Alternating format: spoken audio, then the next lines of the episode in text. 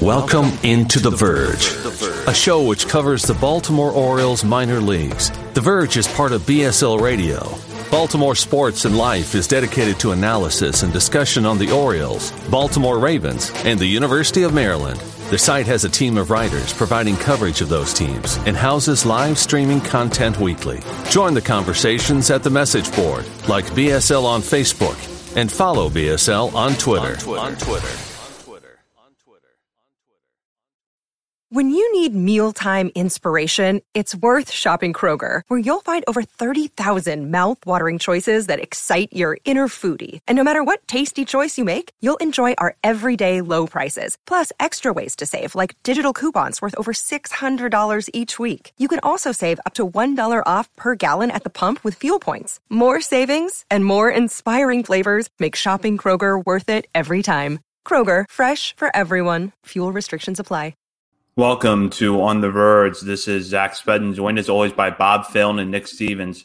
On tonight's episode, we'll take a look at the playoff bound Bowie Bay Sox and recap the high A, low A, and Florida Complex League seasons. In addition, we'll get into a little bit of off-season preview talk and talk about which players we think the Orioles might target, how that could affect the rebuild, and maybe look a little bit further ahead to figure out exactly when we can count on the Orioles trading prospects to make their major league roster better. Uh, all of that's coming up shortly here. But first, On the Verge is brought to you courtesy of Mercer Floor and Home Carpet One. Mercer is a third generation family business. It was established in 1959 and is located on Main Street in beautiful historic downtown Westminster, Maryland. For all of your flooring needs, think Mercer. So, as always, we want to uh, shout out our patrons who support us over at Patreon. And we've got a couple new members this week. And uh, Bob, who are they? Yeah, we got two new ones this week. Taylor Sandroni is the first one, and sorry, I don't know how to pronounce the last name. Sam Lager, Lager. Uh, congratulate, not congratulations, congratulations to us to have you come on board. Thank you for joining us, and we're at 48 patrons now, two away from 50. Uh, I want to give away a free coffee cup to whoever comes up number 50, and if that doesn't persuade you, then I don't know what will. We do have some very nice coffee mugs in stock here, so consider that if you haven't already. But uh, we'll start off with the big news that happened on Sunday, which was the Bowie Bay Sox defeated the Altoona Curve to advance to the postseason and ended up coming down to the final day. But Bowie makes the playoffs after a really eventful season that saw basically five of the six Orioles' top prospects, according to our current list, wear a Bay Sox uniform at one point. The only one being Colton Cowser, who was just drafted this year. Uh, Grayson Rodriguez had a dominant start last week. And it was really, you know, one of those teams that went through a lot of change, like every other minor league team we've seen this year, and yet managed to just stay good throughout on both sides of the ball. They had some guys come up and hit like Kyle Stowers and Zach Watson that really took us by surprise a little bit. Adley Rutschman was there for a long time and was obviously great. The pitching staff, you know, held up even after DL Hall went on the injured list, thanks in no part, no small part, to some reinforcements they received from High A Aberdeen, uh, including guys like Drew Rom and Kyle Brnovich. So, Nick, I'll start with you as uh, Bowie prepares for their postseason series against Akron, which begins on Tuesday. Thoughts on the Bay Sox season? Uh, is one of the best seasons down there on the farm this year. I think uh, it's what kept us sane. I think instead of not focusing on the major league roster so much, and you know, Norfolk kind of struggled a little bit. They've had some issues and using some of the guys they've used. And, you know, Delmarva and Aberdeen were fun, but I think you saw a lot, like you mentioned, you saw a lot of the top talent in Bowie this year. Uh, I mean, and Sunday was a real testament to, I think, something that we've harped on a lot this year the coaching staff that they've got down there in Bowie. And it's throughout the whole organization, but specifically what's going on in Bowie. I think it's a key level for minor league development, and I think they've got some really great personnel down there. And, and Sunday was just an unbelievable game. I think just focusing on, on this past weekend, like I, I'm going to be honest and say I almost didn't tune in because Mickey Janis was on the mound, um, and you know I had a lot of money that I lost yesterday watching Week Two of the NFL that I was uh, going to focus on instead. But I said nope, might be the last day I'm going to watch Bowie, and good thing I did because I mean these guys, the unsung heroes of the season, I think really stepped up in a major way. It was the Zach Watsons who came out of nowhere this year. Uh, Johnny Rizer's been a solid contributor. Andrew Daschbach with a uh, key hit there. Gunnar Henderson came up with a key hit at the very end of the game. I mean, it was the less heralded guys that really stepped up yesterday, and uh, I think that's been the storyline for a lot of levels of the minor league season this year. And the biggest one was Cody Roberts, a guy who I'm sure not a lot of people have heard the name before. Um, this journeyman catcher, minor league catcher kind of, but the bullpen was solid. It, it's great. Um, this team was full of guys that this is their first year of pro ball. Uh, your Garrett Stallings, uh, Kyle Brnovich, uh, these guys, Jordan Westburg now. This is their first pro seasons, and now they're trying to win a championship here. And, and I think that says a lot. Even with Adley's gone, Stowers, Neustrom, Baumann, the slew of pitchers that are all in Norfolk now, it, it's all gone. Uh, they're all gone. They're not in Bowie anymore, yet Bowie is still in this position to take home a championship this week. And uh, it's pretty awesome. I think it's really cool for these guys. Yeah, I couldn't have said it better myself. And again, it goes to the coaching because it's like it didn't matter who's in the lineup, who's on the mound, they're getting a job done this year. You know, you had Terrin Vavra get hurt, Joey Ortiz get hurt, all the promotions, and yet it doesn't matter. Someone else was stepping up, like Vivek said in the in the chat. Next man up, you had Toby Welk come in. He's had a mixed season, but he's had his moments. And like you said, Zach Watson, Andrew Daschbach, who saw that power surge coming in over the last month or so of the season. So just a lot of fun to watch. And yeah, I'd much rather watch the Billy Bay Sox any night of the week than the Baltimore Orioles, especially if you've seen that lineup that's going out there tonight. Yeah, I would rather not see that lineup that's going out there tonight. But um, yeah, so Bowie will begin the Double A Northeast Championship Series tomorrow night at Prince George's Stadium with Gray Fenter on the mound, uh, getting the ball for the Bay Sox. 6:35 start. Uh, be sure to head out to the ballpark if you're in the area or watch on MILB TV. And we'll be talking about Gray Fenter in a little while uh, when we get down towards the end of the show. But for now, we'll move on. We'll talk about the teams whose seasons have ended, and that includes the Aberdeen Ironbirds, the Delmarva Shorebirds, and the Orioles' two Florida Complex League teams. Across the board, kind of an interesting mix for these teams. Aberdeen ended up finishing just under 500 at 58 and 61, but it probably doesn't tell the full story of how their season went. A lot of top prospects come through. They had Jordan Westburg and Gunnar Henderson on the left side of their infield for an extended period of time. Grayson Rodriguez dominated there at the start of the year. They saw good pitching performances from guys like Drew Rom, Garrett Stallings, and Kyle Brnovich before they were promoted to Bowie. That was where Joey Ortiz's breakout began this year. So, all in all, a pretty interesting year for the Ironbirds. And I'll start with Bob because I know that Bob had an opportunity to see the Ironbirds in person a few times this year. Yeah, I did. And I think the thing for me is the pitching. Obviously, towards the end of the season, that kind of faded away just a bit, but especially early in the year when you had uh, Grayson Rodriguez, Blaine Knight, all these guys that eventually ended up in Double A Bowie's uh, rotation, you got to see the early signs of what they were going to be able to provide at the upper levels. And I think that was pretty consistent all year. But the the lineup, I think it was a little top heavy early on in the season, and then once they got lost a lot of their guys to Bowie, it wasn't quite as potent, especially towards the last month here when Gunnar Henderson and Jordan Westburg had moved up. But still, some pretty good uh, performances and players like TT Bowens. He ended the year pretty strong. He's another first base type that's going to be able to slug some home runs in this system over the next couple years. So Maverick Handley, I would have liked to seen him stay a little bit more healthy this year, but at least defensively, I think he's just cemented that he is uh, going to be in this organization as long as possible for that alone, and hopefully he can, you know, get the batting average and the and the hitting up a little bit over the next season or two.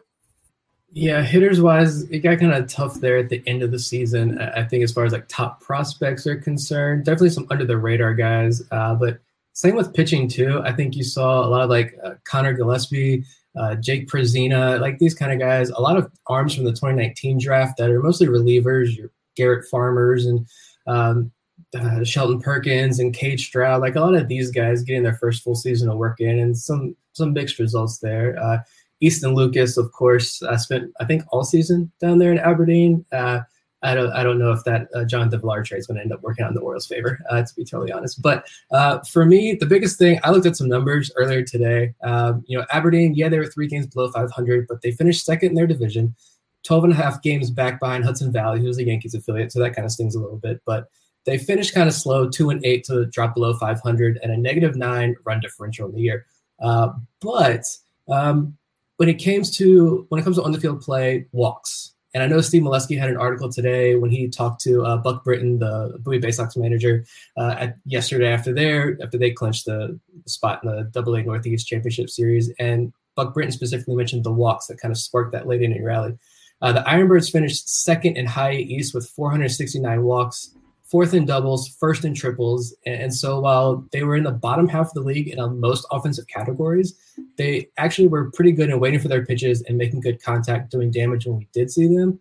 And I honestly thought about what Jon Meoli said last week when he made a, a good point about, you know, talking about Jahmai Jones and up at the major league level and how, you know, he's it seemed like pitchers found out that he's not swinging on those pitches inside on his hand, so that's where they've been pounding him. And when you're in the minor leagues, you know you're probably being told you had a great day at the plate uh, because you're not swinging at bad pitches. You're waiting for your pitch you're doing damages on your pitches. So uh, it's going to take time to see if this strategy works out and plans out in the long run. I think as far as player development goes, but clearly a lot of uh, great progress being made in Aberdeen. And the pitchers second fewest walks in uh, High A this year eighth in strikeouts out of 12 teams, so kind of low in the strikeout total, but they did a great job of limiting free passes and had the third lowest whip in high A. So a lot of positives I think you could take away from Aberdeen season. Yeah. I, oh, oh sorry. Ahead, I was just going to mention that's a good point about the walks because I think that's when you saw Gunnar Henderson really start to walk more often was when he got to Aberdeen, even when he wasn't hitting. So it seems like maybe Aberdeen is the the step in the development where you're, you're going to learn to walk, you're going to learn to wait for your pitch, and then obviously they will continue that growth up up the ladder. Yeah, I agree with you, Bob. And to kind of piggyback off of that, Kyle Stowers is another name that popped into my head as far as like the walks because we started to see him take more walks at Aberdeen. You know, his overall, excuse me, his overall numbers were better at Bowie than they were at Aberdeen.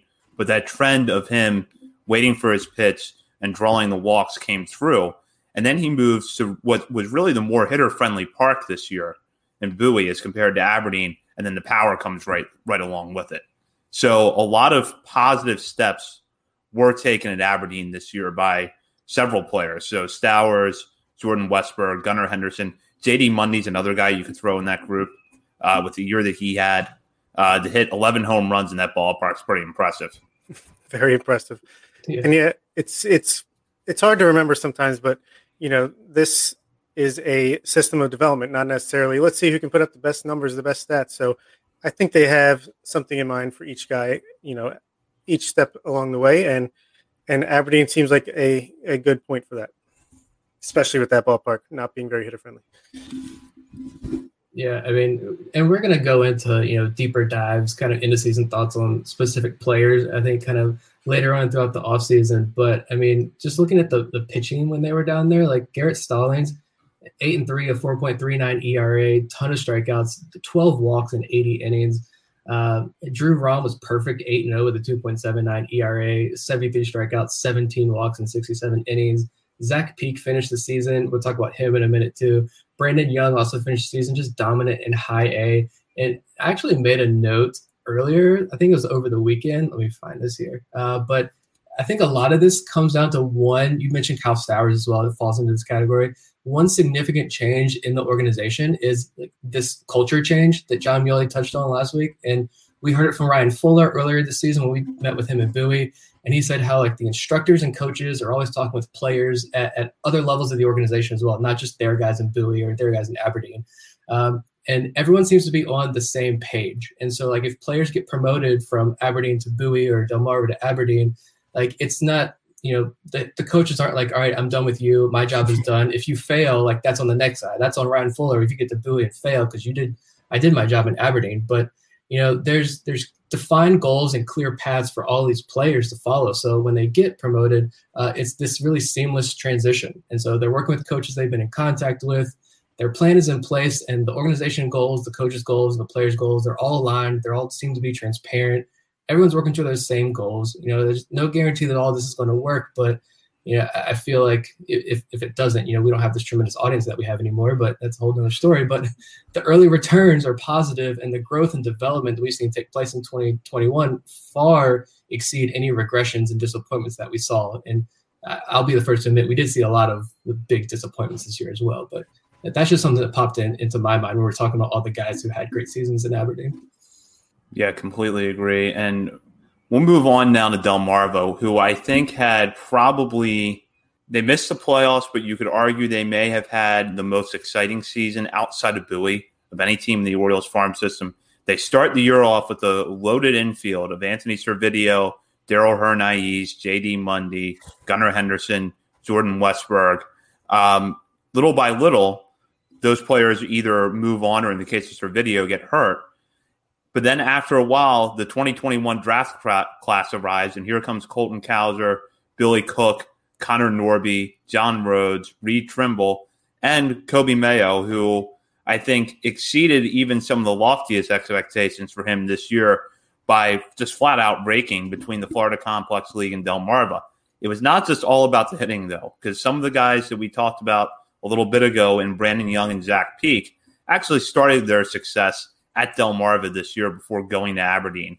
And before the season started, one of the biggest question marks that the three of us had looking throughout the whole farm system was Delmarva's pitching staff. Because there was a lot of 2019 draftees, guys that had come over in trades from the Angels that we just didn't have a lot of information on. And in the end, it ended up being one of the stronger points, I think, in the farm system when you look at how Delmarva pitched throughout the year and how some of those players performed when they got there before they moved up.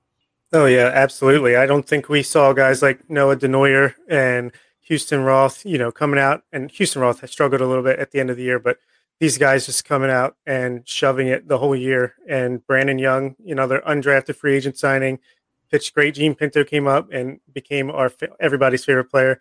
Uh, Zach Peek, he actually pitched better in high A than he did in Delmarva, at least pure numbers uh, wise. But uh, he, you know, it's just all these guys that we didn't expect a ton from, and they came out and they put themselves on the radar. Even if it's just as a future reliever, potentially at the major league level, it was still fun to see.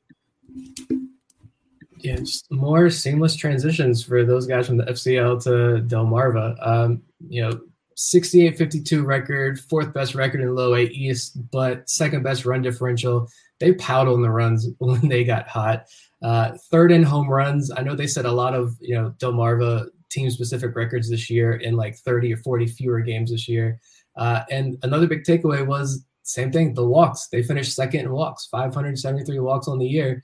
Uh, top four in the league in batting average, on base percentage, and OPS. And you mentioned the pitching as well as they did second lowest ERA in, in the low A division that they were in. So, I mean, you just saw the biggest thing for me, and when I watched Delmarva as the season closed, I wish a lot of those guys would have been promoted to high A. And I'm typically very slow like I will sit back and say, Colton Cowser stay in the FCL for the rest of this year. Like I'm fine with that. Like that's normally who what kind of person I am when I look at this. But I'm here thinking Colton Cowser should have been like up in Bowie right now for this this playoff push. Um, but clearly a lot of a great hitting uh, instruction and pitching instruction going on in Delmarva. And uh, you saw Noah Denoyer undrafted after 40 rounds in 2019. He's pitching better in high A as well. You mentioned Zach Peek pitching better in high A uh, Delmarva did a fantastic job of preparing guys for high A ball and putting themselves in a good position to succeed. And so you're not seeing, I mean, how many guys can you think of off the top of your head that once they got promoted, other than Gunnar to you know high A for a little bit there, how many of those guys really struggled this year when they got up to Aberdeen from Delmarva? Ignacio Feliz.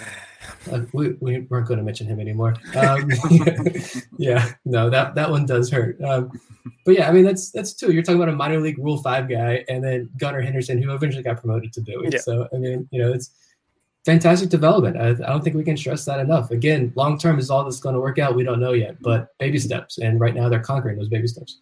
And Griffin McLarty also pitched better in high A than he did in low A. And another thing that I loved about Delmarva this year is you got to see a bunch of of guys not just come out of nowhere like the 2021 draftees and guys like TT Bowens, but guys who we thought long and, and dead in this organization, like Jean Carmona, or a guy coming back from brutal injuries and really just grinding his way back, like Lamar Sparks, and putting up impressive numbers and earning promotions to the next level, not just being handed to them on a silver platter. So that was pretty cool to see.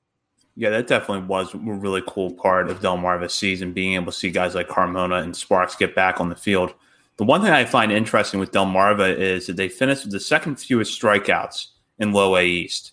Um, and you hear a lot about how the Orioles kind of have this favoritism towards these swing and miss type players. Yet you look at some of the guys in Delmarva, like Darell Hernaiz, and Hernaiz didn't walk. I could do a whole show trying to pick apart why that happened this year. But the guy never struck out. Uh, Colton Cowser never strikes out. Uh, Connor Norby really didn't strike out either. So you saw a lot of guys go there that I think hit fit a different mold that the Orioles were developing, which is very contact oriented, uh, some power, but that's not the main focus, and where maybe the system's a little more balanced than it's given credit for in that respect. Yeah, I'm looking here, and the only guy who struck out more than 100 times was Mason Janvrin. And I, yeah, I mean, he arguably has the top speed, the most elite speed in the organization. But I mean, Mason is probably not going to make it above, you know, Aberdeen levels. So I mean, that's that's okay. The the big power hitters, that's what surprised me the most. Guys like Christopher Cespedes and TT Bowens, you mentioned mentioned JD Mundy. These guys, if I'm being completely honest, like I love TT Bowens coming up as a UDFA. We saw the videos, these just monster home runs he hit at Central Connecticut State. I think he came out of college from. And I was very wary of what like those three guys in specific would be able to produce, even in the Delmarva level. I thought 220, 230 batting averages, an extreme amount of strikeouts. And yeah, they're going to crush baseballs, but if you hit 15 home runs and you're hitting 210 with 80 strikeouts in 50 games, like that's that's not going to play at high A. Uh, but all three of those guys are in double A or high A and all finished the season. Mundy finished season on the IL, but Cespedes and Bowens are hitting even better in high A right now. Uh, so that was a, one of the biggest, most pleasant surprises for me was the power hitters not striking out as much as I thought they would. Even Coby Mayo, who's 19 years old in low A, only struck out 26 times in a 106 at bats with 16 walks. So or close to a 20% strikeout rate for a 19 year old slugger. That's pretty darn impressive. Can't wait to watch him hit bombs in Aberdeen next year.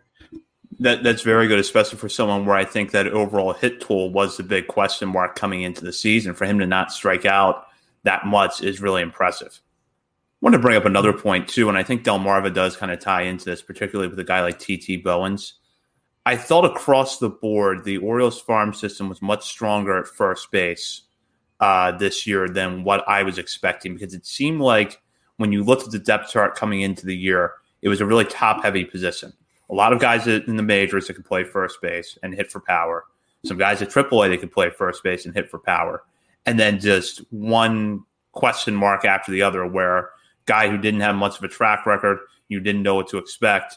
Um, really at every level of the system once you got beyond that. But then you saw Mundy, Daschbach, TT Bowens, even Patrick Dorrian playing a little bit at first this year, put up big numbers. And that was a surprise to me.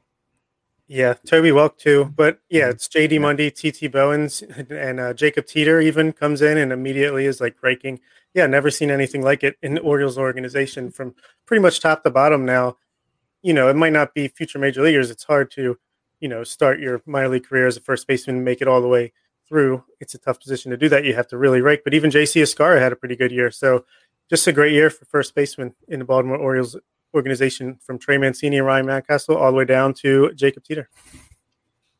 Yeah, I remember two years ago, three years ago. I mean, they were converting Preston Palmeiro to first base, and I actually really liked Preston Palmeiro when he came up as a second baseman in the lower levels of the minor leagues. Then they moved this guy who was like, I don't even think he was six feet tall. If he was, if he was listed at six feet, I think they're lying. Uh, him trying to play first base, and he didn't really have much power. And now you've got all these guys who are just mashers at first base and they play pretty good defense. Jacob Teeter plays a good defense over at first base. Um, but no one mentioned like the, the guy at the top of the list. I mean, Ryan Ripken had a couple of key hits for Norfolk guys. I mean, that swing is is something. Uh, I'll say I'll just leave it at that. It's something. I want to just say he had a better season than Yusniel Diaz. Boom. You know what? Actually, um, I'm going to cry now because I think that might be an accurate statement. It is like, an accurate statement. I saw that honest. this morning. that is a fairly accurate statement, and I think if anyone's listening right now, um, if you cringe, that's rightfully so. Now that we've talked about that, can we talk about two Florida Complex League teams that finished under 500? Absolutely. sure.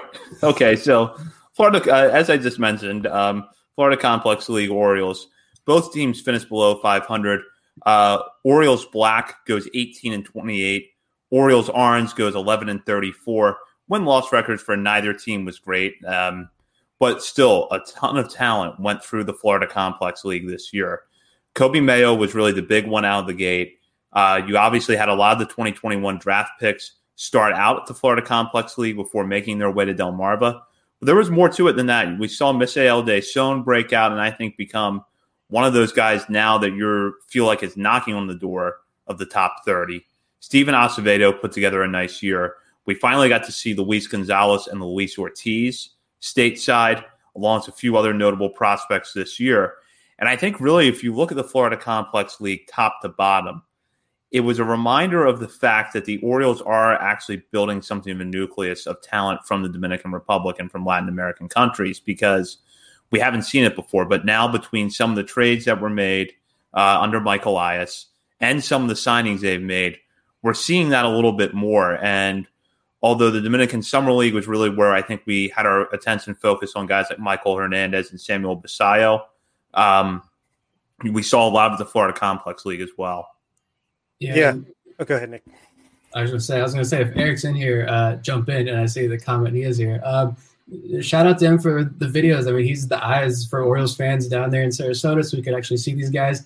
And I, I think, and Eric, correct me if I'm wrong if you're listening, um, but I believe at the beginning of the year when the season started, at least on one of the teams, whichever one Coby Mayo was on, uh, I believe he was the only non-international player on the roster, and so I think that does speak volumes. We'll see if the talent pans out. There's certainly a lot of flashes of that talent so far, but uh, just the fact that Coby Mayo was one of the very few, uh, you know, domestic prospects that the Orioles had on those rosters uh, is is pretty promising. You know, it's it's instructional ball, and Eric mentioned that a lot when he was on our show. And go back and listen to that episode for updates on a, a lot of these guys.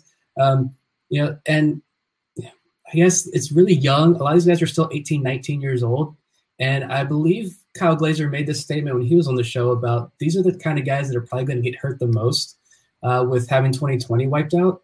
And then this year, when you look at some of the numbers, a lot of these guys in the FCL only saw like 35 or 40 games worth of action. So still not a whole lot this year. So hopefully the classroom instruction was valuable and, uh, you know, the drill work was valuable and all the behind the scenes work was positive. and we see standouts like Steven Acevedo, Luis Gonzalez, Isaac De Leon.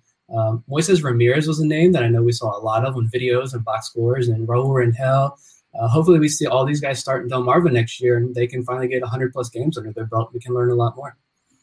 Yeah, absolutely. And yeah, I don't know how important record is in general in the minor leagues, but especially in the FCL, I'm, you know, I don't know how meaningful it is, but there's still plenty of talent that we have not really seen much of in the FCL for the Orioles. You know, we didn't even mention Isaac De Leon. I don't think uh, he had a pretty great season, and I won't forget one of my favorite days of the year following the minor leagues this season was that first couple of games when all the 2021 draft picks started playing, and it was just like I don't know every single person that came up to plate. It was like Eric Eric Birdland was 100% of my Twitter mm-hmm. feed that day. It was just, it was great. I loved to watch it. And then they went up and did the same thing in Delmarva. So, win or loss, I had a lot of fun following the FCL this year.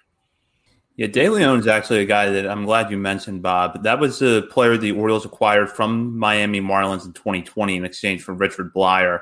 19 years old, put together a very good season, 145 at bats at the Florida Complex League this year, hit 276 with a 740 OPS currently listed at 6'2", 170 pounds. If you listen to um, some of our episodes around the time the FCL started, we noted that Joe Tre- Joe Trezza had written a good piece about De Leon, talking about his size a little bit and the question of whether he'll move off a shortstop, which is a long way down the line from being answered. But early returns on him this season were very positive. Yeah, I know Eric was pretty pretty positive on his footwork and smoothness at the position. At least at his age, obviously he could still grow out of it. Yeah, and I think too a lot of these guys are probably going to end up. If they still got half a season of instruction down there, I'm sure they're going. They're already down there in Sarasota, so I'm sure when instructional camp starts in you know, a couple of weeks, they'll all be down there as well playing games. So you know the work doesn't stop just because the season's over. It's just beginning for these kids, and most of them aren't even going to be 20 yet. We're barely 20 uh, when they get into Delmarva next year. So you have this large group of college outfielders that you know Orioles drafted. half the draft is outfielders, so those guys are going to move quickly. Those are the guys you're going to see fill the Aberdeen roster next year. Maybe a, Cowser slips in at Bowie to start the year, hopefully. Uh, but a lot of these guys in the FCL, they're going to have if it takes them all year to work at things out Delmarva, like that's fine because they're still going to be 20 years old next year. So very, very young as well. And I'm still excited to see Elio Prado play. Uh, didn't get the chance to make his FCL. I don't, actually, he might have played FCL when they first traded for him, or maybe it was DSL. I don't know, but we didn't get a chance to get to see him this year. So looking forward to. I'm sure he'll be back in FCL just to get his feet wet next year. Hopefully, he can rise up fast. So we just talked about the Florida Complex League and Delmarva, and didn't really talk about Jean Pinto much. And Pinto is not on our list for the final segment of the episode. So I kind of thought that I would check in because if you've been listening to the show since the start of July, you know it's pretty much become a Jean Pinto watch around here. Uh, this season, the young right-hander went two and two over 66 and two thirds innings pitched with a 2.3 ERA, striking out 84, walking 17. That included a 46 and two thirds innings run at Delmarva where he walked just 13 against 56 strikeouts. His last outing of the year was not great, but when your season is that good, who really cares? Um, and as a reminder, Pinto was sort of the guy regarded as the throw in the Jose Iglesias trade over the offseason and also brought Garrett Stallings over. He puts together this really impressive year at age 20. I have to think right now is in a position to start 2022 at Aberdeen as a 21 year old, which is impressive, uh, especially for a guy with such little experience in pro ball. So, any words on Jean Pinto's season from either of you? Well, you know, he had a pretty disappointing start, or not even start. He even he couldn't even start. He was so bad. He was the reliever. No, I'm still in the Pinto bandwagon. I, I can't wait to go watch him start opening day for the Ironbirds next season, and uh, just like Drew Rom, get up to Bowie by midseason and be a top ten prospect in this organization. Yeah, I mean, just no innings, 12 innings in 2019. That was it. That's all he's thrown coming into this season. So, um, like strike looking at his Delmarva numbers, trying to get him to load here. My computer's being weird. Uh, he struck out 31% of hitters he faced just in Del Delmarva. We're not even looking at the Florida Complex League numbers. Only a 7% walk rate, huge ground ball numbers like 54, 55%. He only allowed one home run in 46 and two thirds innings. And I know that's lower level ball, but still, that's impressive. A .90 whip. I mean, the kid works so fast, keeps the ball down guys can't square him up. Uh, full of energy out there too, and I think we need a thousand Jean Pintos. If every pitcher pitched like Jean Pinto, baseball would be such an amazing sport to watch. Um, but it's he's just, I think he's a really special talent, and you know we've had someone Kyle Glaser didn't seem very high on him. I think his reports were outdated. Uh, I think that Jean Pinto is a rising star in this system, and like you mentioned, he's probably going to be the opening day starter in Aberdeen next year at 20 years old still uh, and could be another fast riser. And even if you move him to the bullpen and he has to do that and he has to fill that role, I think he's going to be a powerful. He can be a very powerful late inning arm at the, at the next level. So, and you didn't even mention the fact that it seems like even when he goes five six innings, he only throws like sixty pitches. So for anyone that's like, how come these pitchers these days can't go past six innings? Well, maybe Pinto could be that guy to go seven every time out because he just throws strikes, pounds the zone, works fast. So he he's a hero. Yeah, so Pinto certainly put together a really remarkable season. And if you didn't hear a player's name mentioned or you didn't hear a particular part of the season mentioned uh, in this sort of recap that we did, don't worry because we have a whole off season in front of us. And unlike last off season, we're going to be recording weekly throughout this off season. So we'll have a lot of time to get to individual players, uh, talk a little bit more about these teams. But for now, this was kind of the broad overview of the seasons in the Florida Complex League, Delmarva, and Aberdeen. And when they wrap up completely, we'll take a closer look at Norfolk, Bowie, and the two Dominican Summer League teams. Um, and if you're a patron, make it daily because we're going to talk about a single player every single day over the off season. So sign up for Patreon and you can get a load of that. Exactly. So another incentive to sign up that and a coffee mug. Um, so we'll now get into um, kind of a different topic for us, which is trading players at some point. You know, trading from the farm system to get major league talent. We know that it's part of a rebuild. It's coming at some point. The question is when. Um, and we do have a listener question that I want to get to in a moment. But first, I'll start off with um, our friends over at the warehouse, uh, part of Baltimore Sports and Life Radio here had a conversation on their most recent episode about this topic. And Stephen Loftus, who is our long, you know, as our listeners know, resident draft expert, very smart guy here at Baltimore Sports and Life, brought up two names that I thought were interesting as possible offseason trade targets for the Orioles that would improve the major league club and probably not require giving up more than a mid tier prospect. Marlins third baseman Brian Anderson, who is currently on the 60 day IL, and Joey Wendle of the Tampa Bay Rays. Now, if you're asking yourself who is Joey Wendle, the answer is he's one of those typical Rays players that plays like nine positions on the field. You didn't hear of him five minutes ago, and now he's three for four against your team. So that's a way to describe Wendle in a nutshell. But those are two names that he brought up. We've kind of speculated our own names here as far as maybe they go out and they sign a Kyle Seager or an Eduardo Escobar. Um, I do think, regardless, that third base needs to be a priority this offseason uh, in some way, shape, or form. But I'll start with Nick on this topic. Do you think that this is an offseason where we see maybe some prospects move, not the top guys, but some guys from the minor league system move to improve this major league roster?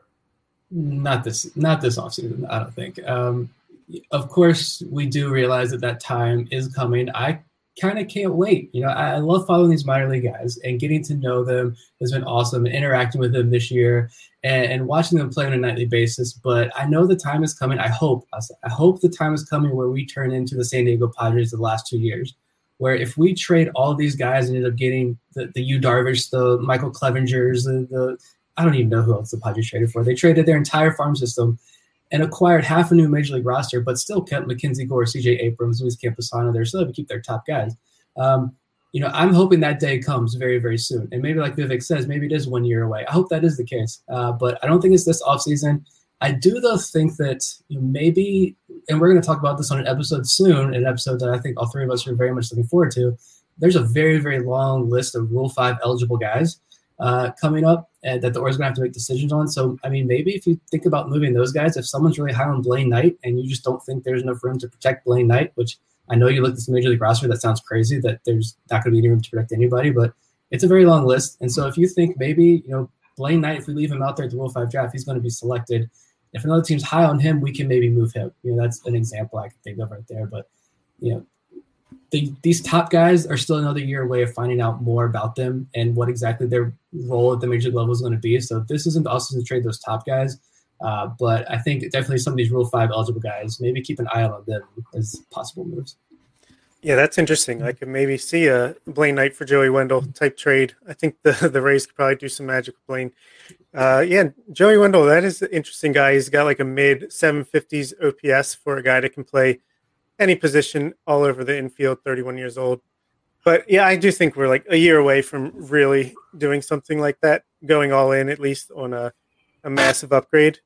And it's so hard to predict right now because all the guys that are towards the top of our our prospect rankings are guys that I want to see at least, you know, another season of development under our watch, see where we go. And then the guys like Yusniel Diaz and and Adam Halls who have fallen off our radar. I'm sure they've fallen off the other team's radars as well. So one guy I had in mind, kind of similar to a Joey Wendle type, and it actually reminds me of the JJ Hardy trade from back in the day, is Paul DeJong for the St. Louis Cardinals. He's you know power hitting, good defensive shortstop He was coming off of back to back disappointing seasons. Right now, he's batting 197 with a 673 OPS, but he's got power. He's got 17 home runs, and he's only 28 years old and he is under contract for two more years and then two team options after that. So if that's a guy they like, that could definitely be something that maybe it wouldn't take too much to get a hold of him. I don't know what you guys think about that. My response, I said before the show, like I haven't looked at a box score this year at the major league level. I haven't watched a game. Like I'm so out of the loop, and so I feel like my response is going to be like pretty much anything's going to be an upgrade. Uh, yeah, I like Paul DeJong. Looking at his numbers now, I like that power for sure. 17 home runs this year in only 103 games.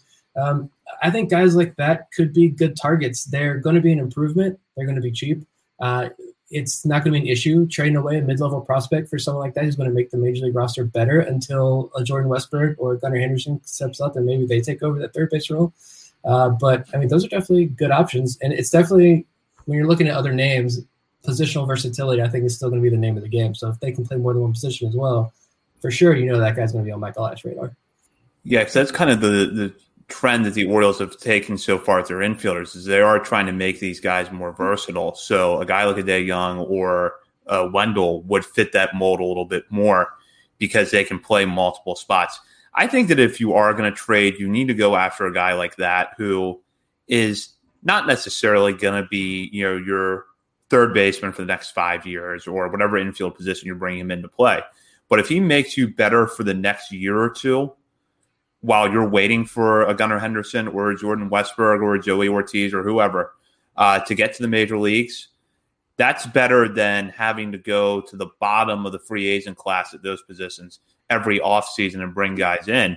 And it kind of takes us back to something Jon Meoli said last week when he was on, which is that maybe the financial flexibility the Orioles have allows them to do things like go get a better version of Matt Harvey which you know basically means that you can pay a little bit more to get a pitcher that's going to do better than what Matt Harvey did this year. And again, I know that's a low bar, but how's that possible? Come on. but still, we got you know we got to move forward here somehow. One thing I really want the Orioles to do this offseason, and I thought that they were on this track last offseason, and it really didn't work. That infield defense has to get better, uh, especially second and third. I think the Ramon Urias is going to be capable where you put him, you know, wherever you want to put him. I think Ryan Mountcastle is getting better at first base. We know that Adley Rutschman will make the catcher's position better the second he arrives. When Austin Hays and Cedric Mullins are out there, that's two thirds of a great outfield. If Anthony Santander, Santander is back next year and healthy, you've got a really good defensive outfield. But the infield defense has to get better. And that's I have a lot of reservations because of Anderson's injury. He has a shoulder problem right now. But one thing I will say in his favor is that when he's been healthy, he's generally rated as a good defender. And in 2019, I think he had 20 homers at what's generally regarded as a pitcher's park down in Miami. So you bring him here, probably hits 260. But if he gets you good defense, 25 homers, and he does that for the next two years while you're waiting for someone else to take over third, I would be okay giving up a mid level prospect for that. Yeah. And I think ideally we need two infielders. I think Urias and Mateo could split or combine for one of the three, second, short, and third. And then say you trade for a Paul DeJong, a Joey Wendle, and then you sign Eduardo Escobar or you trade for Brian Anderson. I think that's what ideally would need, like two guys on a one or two year deal type of thing while you wait for Westburg's and the infield depth, like you said, to come up. But yeah, Brian Anderson, as long as that's a minor injury and and he can get healthy, or maybe that even lowers his price tag, it's not a bad bad angle. Or you keep Kelvin Gutierrez, Kelvin Gutierrez, who can't hit his way out of a paper bag, but he plays great defense. I think the issue though is just that like Kelvin Gutierrez makes some fantastic plays. He did it in Norfolk, you know, watching watching him there, and he's doing it at the major league level as well. But you look at Norfolk's roster right now well, go even lower. Look at Bowie's roster. Like, yeah, there's Patrick Dorrian, and I know a lot of there have been some people who you know have said maybe the defense isn't all that great. I think it's better than what some people have said it is. Uh, but as far as like being an everyday major league third baseman, I don't I don't know. Uh, and he didn't play any at AAA this year, so we know Michael Elias likes to you know, make your stop at each level. Um, but looking at Norfolk, like there's really no one that's I think going to step up and take one of those starting spots, infield spots next year. Like there's the Jahmai Jones question, which I think could be a, still a whole podcast in of itself, or people are just tired of talking about Jahmai Jones and we can move on. But Mason McCoy would improve the defense, but he can't hit very well. Uh, Rylan Bannon can improve the defense, I think, if you put him at second base, but he hasn't hit very well this year. JC Escobar is strictly a first base uh, prospect. And so there's really no one else on that infield that's coming next year. Two years from now, yes. Three years from now, for sure. But next year, no. So I do agree. You're going to have to get two infielders this year and, and do something. Yeah, I mean, your best case scenario, I think, out of the farm system is either that Jahmai Jones could figure it out to plate and he takes over at second base at some point. And I had mixed reaction to his defense during his time in the major leagues. I think he has good range, but it doesn't necessarily translate into him being a great defensive second baseman. Um, so he needs a lot of work. But then Terrin Vavra, you know, that's a guy that I could see in the mix if he's healthy. He's, you know, if with better health next year, if he goes to Norfolk and does what Terrin Vavra does, which is just flat out hit, never strike out, get on base, play solid defense. He could be the second baseman by the All Star break, but he's going to need time at Norfolk. He's not going to be ready on opening day to play in the major leagues. I think he's going to need good time down in the minors next year. Yeah, yeah, I agree. I could see. Oh, sorry, Nick. I could see Terrin Vavra starting in AAA and then maybe for, forcing his way up eventually. But I still say you get two guys in here and then you just trade one of them when the time comes. Because, I mean, I don't think Elias is going to rush these guys up. I think he wants to get them perfectly seasoned. He seems to like to get them, you know, ready to contribute as soon as they come up. Yeah, I forgot about Vavra, but that's because of the injuries. And hopefully he can make it to the Arizona Fall League in a couple of weeks and get some more at bats. Um, yeah, Vivek is asking, is there an Arizona Fall League? There is. Uh, I've seen some trickling of some names from other teams being announced uh, unofficially, but nothing from the Orioles yet, which I'm sure they're going to keep that very under wraps as much as maybe we can start trying to pry a little bit. I know we got some listeners that uh, we'll know more. Uh, we'll start prying here hopefully soon. Uh, but yeah, I forgot about Vavra. Hopefully he gets down there and gets more bats. But yeah, he didn't really play get to play that much. Joey Ortiz got hurt, missed pretty much the whole season. He could have been an option, I think, next year, but that injury set him back. And the only other name I guess you could look at is Cadyn Grenier, but uh, again, he also doesn't hit the ball very well, at least consistently. And we know the strikeouts are a big issue there. Well, he would be the best defender on that Orioles infield right now again, it's an issue with so many other guys, like I just mentioned. It's hitting is the issue. Yeah, and I think that's a fair point because if they had, you know, if making the infield defense had been the number one priority, don't worry if they hit 200. Mason McCoy, Richie Martin um, would have had substantial time in the major leagues this year. Cadyn Grenier probably would have gotten there. But yeah, I think that they couldn't quite find that balance of get a guy with a good glove who can be a replacement level bat. They just couldn't find that option out there. Yolmer Sanchez was not that guy, obviously. Freddie Galvis was that guy until he got hurt and then traded. Um, so they, it's something that I think they have to do. I don't. I admit there's not an easy way to do it, but I think that if you're going to have a lot of young pitchers next year, you need that infield defense to be better. And maybe this is crazy, but I feel like if Joey Ortiz didn't get hurt, maybe he starts the 2022 season as a Baltimore Oriole at the major league level, or at least knocking on the door at AAA, not too far behind. Oh, Just defensively alone. Yeah. Yeah, I don't think that's crazy at all. I mean, he with the way that he was hitting, um, and we've known for years how good his defense is. The way that he was hitting when he got hurt, I think that's very possible. So Vivek asked this question: Would you welcome Freddie Galvis or Jose Iglesias again for shortstop, and then Escobar for third base? So I guess referring to Eduardo Escobar.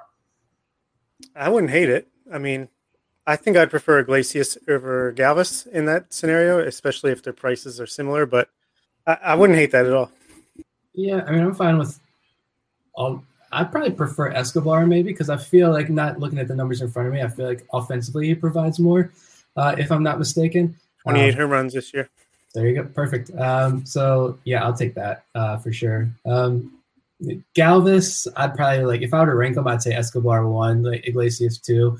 Uh, the defense was pretty good, and we didn't really get to see him play shortstop a whole lot because of his injury uh, when he was here. So, and if he can get us another um, Jean Pinto type player, then bring those Iglesias back for sure. Or another name too. I, I, think I heard this one out there. I don't know if I don't know what he's done this year. He might be pretty much on the way out the door, but in or what his contract situation is. But in Andrelton Simmons, I don't know if, if he's still out there or available, but I don't think I've heard a lot of him offensively. I think he's been kind of struggling, if I'm not mistaken. Yeah, it's funny you mentioned him, Nick. I was just looking at his contract status the other day. He's having a bad year at the plate, and he's actually been kind of trending downward for the last few years. But the defense still rates well, and he's on a one-year deal with the Twins right now. So maybe that is an option. Could be. I feel like he accepted more money last year too. Probably still team's still banking on that turnaround. And so maybe another down year at the plate, maybe you can get him for like super cheap, and that could be an option as well. But if you go that route, then you better be putting that money in the pitching staff, which I know is a whole podcast episode in of itself. It's a whole month of podcast episodes. True. we could we could dive really deep on that. So, building off of this topic, we'll bring up a listener question that we got from our uh, Patreon group which is which players from our top 50 will be trade candidates when the Orioles are ready to buy instead of sell. I have my own thoughts about this, and but I'll let Bob or Nick start first before I chime in. I had such a hard time with this question just because it's hard to say, okay, a year from now when I think we'll be ready to do something like this, who's going to be, you know, it's it's tough. I'm guessing it could be one of the 2021 draftees that is like eight outfielders, so maybe a John Rhodes or a Reed Trimble type, but I hate to say it, maybe Kyle Stowers has enough helium and with his strikeout numbers, maybe that's especially the way they like emphasized not striking out in this year's draft and at the lower levels. Maybe that's someone that they would be willing to let go in the right deal. But I, I hope not because I really like following him. But I don't know. What do you guys think?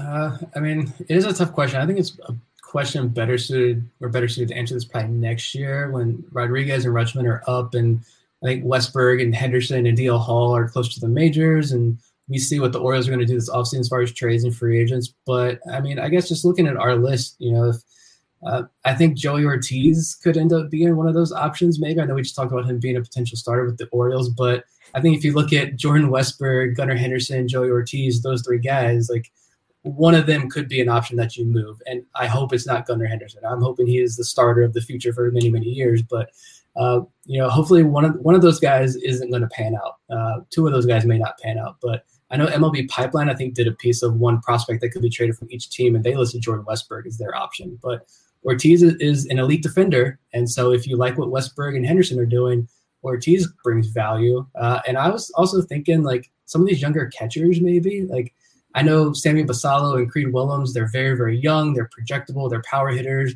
They probably don't project as catchers as you move them up the ranks, but still, I mean, maybe they could be attractive pieces to throw into a deal uh, to land you some major league pitching. Um, you know, I would hate to trade away all these young guys, but if your infield core, if you can find that between Henderson, Westburg, and some other guys, then even a, a Maikol Hernandez becomes expendable. I know I don't want to deal away those young international talents either right now, but I mean that's why we're signing them. That's why we're building this pipeline is to have tradable assets as well. And so those guys, I'm looking probably more at the younger guys because they're going to have the most value. But the guys at the upper levels right now, they've got to hit. Some of these guys have to start hitting. Uh, otherwise, then you know, we're we're going off the rails a little bit.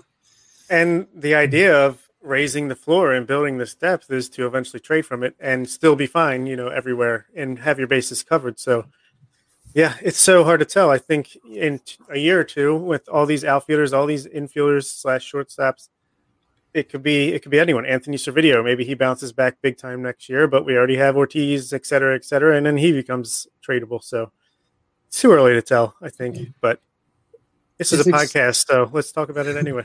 yeah, it's, I was gonna say it's exciting though because like let's say Westburg, he seems like a pretty safe bet if we're going to bet on these guys hitting into the next level he seems safe. So if you got Westburg, you got Mountcastle at first base, you got Henderson at shortstop or third base, you've got some free agent maybe thrown in there.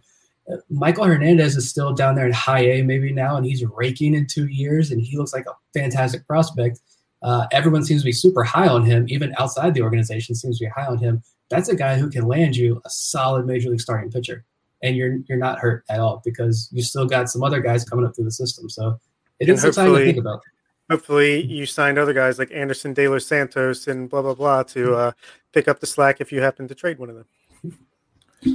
Yeah, I feel like in the here and now, the easiest way to answer the question is look at where there's the most depth in the system and look at where there are guys that are possibly four years away from the big leagues at this point. And the younger they are, the further away they are from the majors, probably the more likely they are to be traded. Um, I think that you know if you look at back at the discussion we just had about all season trade targets, I don't know that any of the players we mentioned would require any player above say twentieth in the farm system to bring in. Number may even be lower than that. So when you start to look ahead, though, when the Orioles really are contending, it's probably going to be a guy that right now is on the lower end of that list, but that by the time the Orioles are ready to pull the trigger on a big move to make a trade, is in the top ten or top fifteen. Um, so I would say that as as a rule for right now, that's where I would look is down lower in the system where you have players that are four or five years away and there are a lot of prospects in front of them. There's a lot of depth at that position already. So we know, for instance, the Orioles have coveted center fielders in the last few years. That's a deep position. Second base is a deep position. Shortstop is a deep position. So the up the middle spots right now, even catcher's deep. So the up the middle spots right now are deep that would probably be a good place to start. But I think that we're probably a year or two away from really knowing the answer to that question. Yeah. And the exciting thing is we're pretty deep everywhere, honestly. Yeah, I was just looking at that list too, as you mentioned, guys at the bottom of the list. I mean, even in Anthony Servideo, I mean, way down there. I know his season was cut very short this year, but that's a guy who coming out of the draft, evaluator said that glove is pretty much major league ready right now. And so, like, teams are going to find that attractive, and that's going to add value. Uh, and so, there are definitely pieces they can move right now, I think. But next year, I think, is the year that you really start paying attention, and then we start probably having to say some goodbyes to some guys we've really fallen in love with. But that's okay yeah. because uh, this major league roster is going to get better. Look, uh, we all love him, but Mishael Deson, with all the you know fast riser college outfielders that we have, is he a guy that could be expendable in a year? Jean Pinto. I hope not. Oh no, no, don't even say that. I will not hear that slander.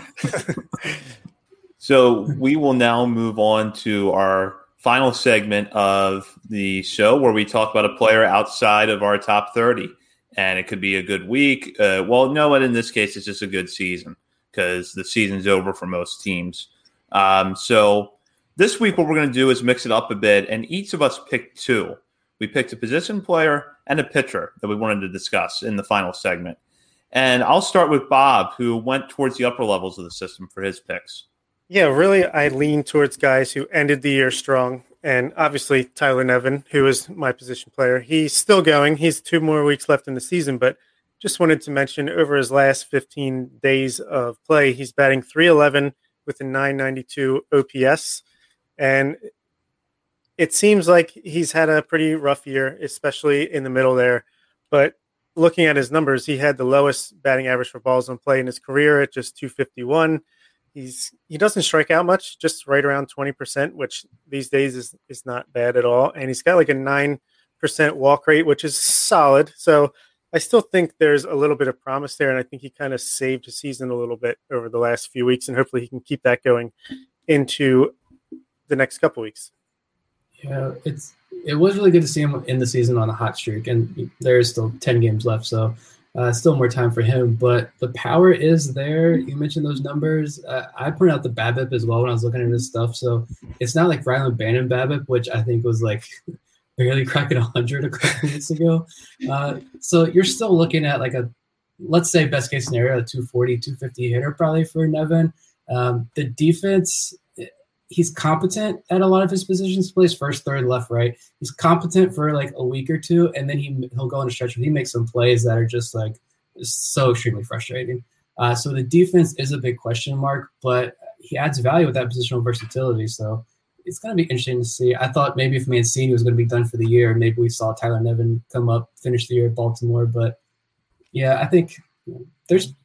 I'd like to see him up the win a spot next year on next year's major league roster to fill out a couple of positions as depth, and, and let's see what you got. And if you don't have it by the All Star break, then you know there's still Terrin Vavra and Deson in the system to win that trade. Yep. Yeah, there. You know, I think that depending on what happens in the major league roster over the offseason, there is probably room for Nevin because he's a guy that can play both infield and outfield corners. And the thing that Bob touched on is his strikeout and walk rates.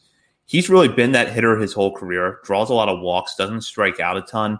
And the fact that he hasn't completely strayed from that in the middle of a really up and down year at Norfolk is an encouraging sign for me. The question mark that I think we've had with Nevin for a while is is he going to hit for enough power to be at one of those spots every day?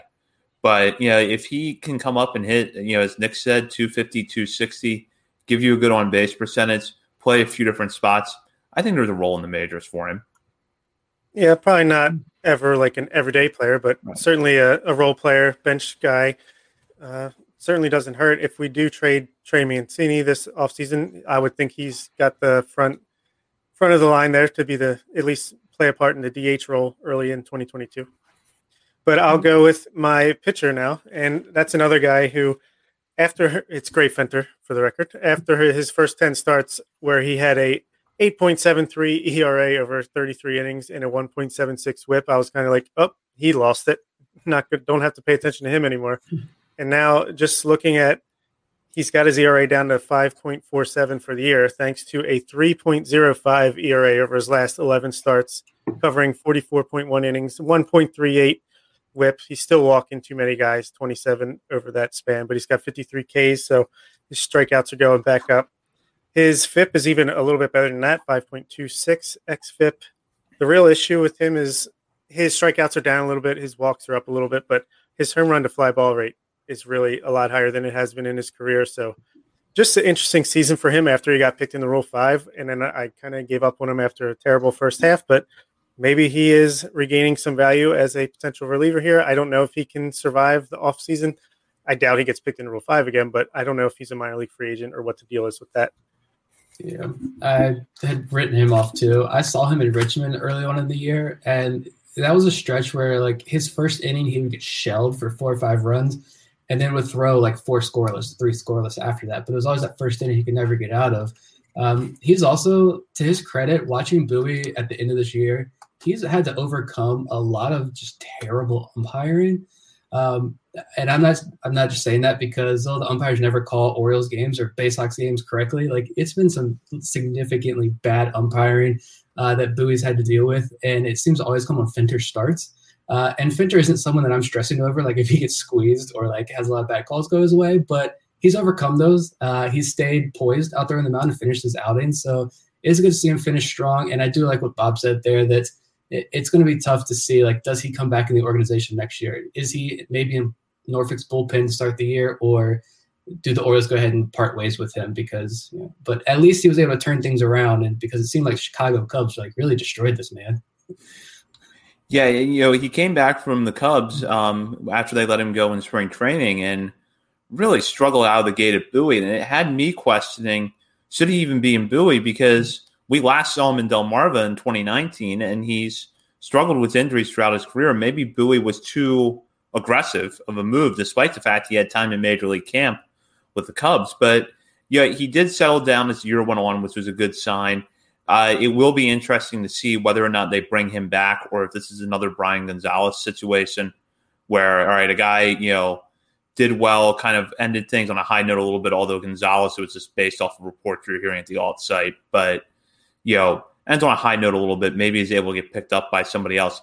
Personally, I would like to see him back um, just to see, you know, if you did move him to the bullpen, which is something we talked about a while ago on this show what would he look like as a reliever? And I would be curious to see that. But regardless, it was good to see him rebound um, and put together a strong finish after such a tough start at Bowie. And hopefully he continues that tomorrow night in game one of the playoffs. Yeah, they're going to need him. Uh, I want to see Bowie win this series so bad. Just oh. give these guys a ring. Uh, and it would be cool to see Fenter. Um, I guess I can go with my picks uh, while we wait for uh, Bob to hop back on, hopefully. Uh, I've got uh, my hitter first is a guy that I know we talked about before we came on the air. We were talking about him briefly, but Darell Hernandez. uh, Hernaiz, uh, he went 10 for 24 last week in Delmarva. That's a 417 average with a 940 OPS.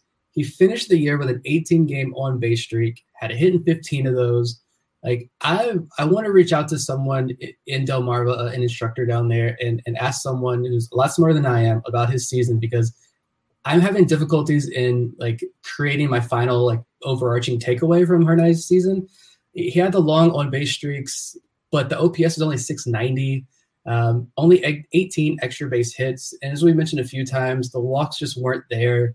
He's clearly hitting the ball well when he gets his pitches, but it seems to be like a lot of singles. And I don't know if there's a Joey Ortiz breakout in there or exactly like what went on with him this year because I want to say it was a really good season for him, but at the same time, like you look at the numbers, and there was a lot of you know not so great eye popping numbers for him. And so I need someone smarter than me to kind of break down his season. I think. Yeah, his season is one of those that is tough to break down because you remember back in what was then the Gulf Coast League in 2019, Hernaiz walked all the time. This year, it seemed like he barely drew a walk. Also, was not striking out very much, which I take as an encouraging sign really the, the things for him going forward are going to be does that walk rate come back or was what we saw in 2019 really not indicative of who he is as a hitter and what does the power projection look like that's one thing we've heard about a lot with Hernaiz is that he's a younger kind of projectable guy maybe he has at least a little bit more doubles power in him if not home run power but like you said nick you don't you don't want to put too much hope into a lot of on base streaks and a lot of singles. Um, so the, there are some question marks for me with Hernaiz, but there's some definite positives here. And I think overall, despite some of the, you know, despite the lack of walks, despite, you know, maybe the lack of power, kind of have positive takeaways for the most part from Hernaiz this season. Yeah, I think Me. overall is positive, but yeah, go ahead, Bob. Sorry, I had to pop off for a second. There was a bit of a crisis, but uh, um, yeah, I think Hernaiz could be a projected uh, breakout candidate, a la Joey Ortiz. I think I've said that a few times this year, just because he's got such a projectable frame. You can just see it. There's muscle to be had there. His jersey is definitely a little baggy on him. Um, but I just like to see the way he ended the season. Definitely, I'm sure you mentioned it, but would love to see that walk rate get back to 2019 levels, and hopefully, you know, as he moves up to Aberdeen, we've seen that's where players start to walk more, at least uh, with Gunnar Henderson and stuff like that. So maybe next year he could be a breakout guy who gets that walk rate back, puts on a little bit of power, and can play some pretty good infield and hit for an average. Yeah, and I just looked. He just turned 20 back in August, so he's going to play pretty much all next year as a 20 year old as well. So, yeah, definitely still lots of time with him. Uh, my pitcher is Zach Peek. I mean, just one of the biggest risers in our updated top 50 list, which you can only find if you're a patron. Um, our initial list is up on BaltimoreSportsLife.com and we expanded to 50, but uh, that was from right after the draft. We've updated it since on September 1st for patrons, and Peek was one of the bigger risers. I think he rises again, possibly, uh, when we do our one of our final updates of 2021 here in a couple days. But his last start was five innings, two hits, no runs, two walks, six strikeouts. Over his last four starts, he is at 20 innings, so five innings each outing, only four runs with 27 strikeouts. And I've got an easy question of for you guys of any guesses on who leads the all Orioles minor league pitchers in strikeouts. And hint, it's not Mickey Jannis or Dean Kremer.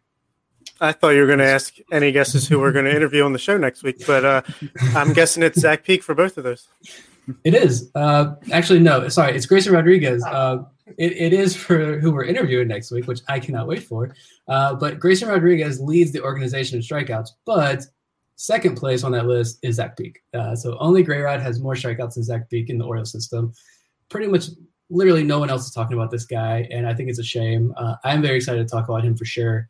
Um, that was a day too. That start also came on a day where Kyle Bradish had a fantastic outing. Drew Rom threw five perfect innings. If you want an instance of the cupboard is full here in Baltimore, like that day last week was a perfect example. And I know that's just one day, but uh, that's pretty indicative of how I think their seasons have gone overall. Yeah, even Carlos Tavera had pretty good outing that day. It was it was a beautiful day. Yeah, Peek was really impressive this year, and that was a guy that we didn't have a lot uh, to go on coming into this year because he had not pitched professionally. Came over in the Bundy trade uh, for the 2020 season. Obviously, didn't get to pitch then, but everything that I saw with Zach Peek this year, I liked. I liked what he was doing with the secondaries.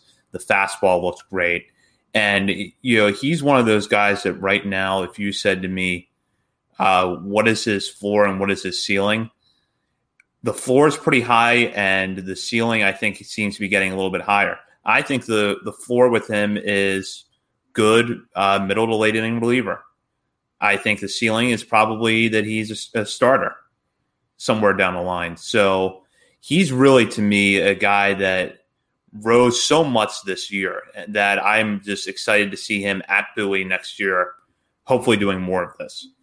Yeah, I yeah. think a lot of people were calling for him to be promoted to Bowie uh, earlier this year, which I think was a fair, uh, something fair that people wanted to see. I think he could have made a couple starts for Bowie this year, but we'll, we'll ask him about that maybe. Yeah, I, I definitely agree, Zach. I think his floor basically at this point is a pretty solid reliever. I mean, his stuff is pretty wicked. And if he can get the command even better than it already is, then maybe he is a guy that can stick in the starting rotation. But no matter what, he's definitely a good one to have in the cupboard, as they say. So for my picks tonight, I'll just go with another pitcher in that cupboard and a guy that you really should be paying attention to, especially with the way he's pitched over the last month or so, and that is Brandon Young, who put together a really impressive season between Delmarva and Aberdeen, and another product of that undrafted free agent class of 2020 between the two levels, 84 in the third innings pitched, 3.52 ERA, And in that stretch, he strikes out 114 batters against 37 walks. He was actually a little bit, be- seemingly a little bit better at times at Aberdeen, striking out 54 batters in 37 innings there, and ended the season on a high note, putting together a really good September. Um, I'm going to pull up the numbers here right now that I just had, and then for some reason hit the back button on. Um, so 15 in the third innings, 19 strikeouts, seven walks, 2.93 ERA. Uh, so a really good season for the 23 year old right hander and a guy that's probably ticketed for Bowie next year. When coming into this year, we had little to no information about Brandon Young as a pitcher, and look at him now. Yeah, I think Jon Meoli mentioned that the organization's pretty up on him, pretty high on him right now, and he certainly ended the year strong. Talk about a guy who could be a riser on our October update for our top 50 prospect list. I mean, this is a guy who really finished the year strong, only gave up one hit last week over eight innings with 13 strikeouts. Pretty electric stuff. He's I got to see him. He didn't have his best outing when I saw him with Aberdeen, but the stuff is legit. You can just see it. So excited about him next year for sure. Yeah, I'm appointing myself as the president of the Brandon Young fan club. I love this guy. Um, I was excited to watch him close the year strong in high A as well. You the he did pitch better. I think the strikeout rate jumped like five percent up to thirty five percent in high A. The walks ticked down a little bit. You mentioned the ERA was three point eight nine, but the FIP and XFIP were even lower, down in like the low threes. So all good numbers for him. And it was encouraging too to hear. Like I think it was his last start in Delmarva was statistically one of his worst starts of the season. But as Sam Jelinek, voice of the Shorebirds, you know, he responded to one of our tweets after that start and said, "Look, you know, Young actually told him that that was the best he felt all year." And then he was re- he was rewarded after that terrible start though with a promotion uh, to high A right after that. Had one you know adjustment start, got roughed up a little bit, but then pretty much put it on cruise control uh, for the rest of the season there in high A. So many more steps for him to go, but I'm great. I, I love watching him pitch. Uh, I know. I think it's one of his coaches that like responds to every single one of our tweets about Brandon Young, like best changeup in the country. Um, and I think his curveball is actually that's the pitch I think that stands out the most for sure. But yeah, as soon as the Orioles announced that they had signed Young last year, I watched one of his college starts. I fell in love instantly, and so I'm happy to see him have some success early on. So my pick for hitters is a guy you've heard a lot about this summer. and That's Mishael Deson. He wrapped up the Florida Complex League with a 930 OPS, and this is a guy who just turned 19 back in July, uh, showing some real speed right now, and with a frame of 6'3", 155, according to his baseball reference listing, certainly has room to fill out uh, and hit for more power. Earned a late season promotion to Delmarva, but we didn't get to see him much when he was there. Uh, only appeared in six games, but – he's now in a position where he will be a 19 year old starting center fielder in low A next year, which is really a good thing to see. I love this. I love the instincts that he has in center field. He's got a lot of speed right now, but he hits with enough authority to make me believe that as he does fill out a little bit, we're going to see those power numbers tick out, tick uh, tick up a little bit. I don't know what his ceiling is as far as home runs go, but I know that he's going to hit for more power as he starts to fill out. So Deson is a guy that if he was not on your radar before the season, he should be now because for my money, he had one of the best seasons the lower minors this year. Yeah, and I love what the Orioles did with him here the last couple weeks, even though he only played in six games, picked up a couple hits, a couple RBIs. Just let him get a taste of what he's up for next year. Give him some motivation heading into the offseason. You know, hit the weights and get the drills in and I think he could really put up a, a, great season and work his way up to Aberdeen by, and I think he'll be like barely 20 years old at that point. So, love this kid, love uh, love everything we've seen from him this year, and hopefully he continues it next year. And I think I saw earlier a couple days ago, like he was one of, if not the top statistical like hitter in the Florida Complex League this year. So, good positives there. Um, you know, we didn't get to see a whole lot of him in Delmarva, but I think what we did see, he was clearly very raw prospect still, but you saw the speed, you got a sense of the energy that he brings to the game. Uh, it was pre- kind of pretty obvious that he was kind of like wide eyed out there on the field, being a, a young teenager with very little pro experience, but he's going to settle in. Like we mentioned before, it's important to be patient with guys like Deson who are in that position. Very young, missed a year when they're 17, 18 years old, key developmental year. So he's going to be 20, 19. He doesn't turn 20 until July. So it's going to spend most of the year as a 19 year old in Delmarva. it's a great way. You can just sit back and relax and, and take it easy. Not take it easy like that, don't but like there's no rush for Deson. Uh, plenty of time for him to develop down there next year. Absolutely. So that does it for us this week. Uh, be sure to continue to follow us on Twitter at BSL on the Verge. Check out BaltimoreSportsAndLife.com for the latest Orioles coverage and of your winning Baltimore Ravens after last night. Who doesn't want to read some Ravens coverage? So head over to BaltimoreSportsAndLife.com to check that out. Be sure to join the message board, hop into the discussions about the Orioles, Ravens, and more. Uh, we'll be back next week with Zach Peek, Orioles farm system uh, reliever or pitcher, sorry. And uh, for our listeners in Canada, if you've not voted yet, go ahead and do it. The polls are still open, apparently. So for Bob Phelan and Nick Stevens, this is Zach Spedden. you've been listening to On the Verge.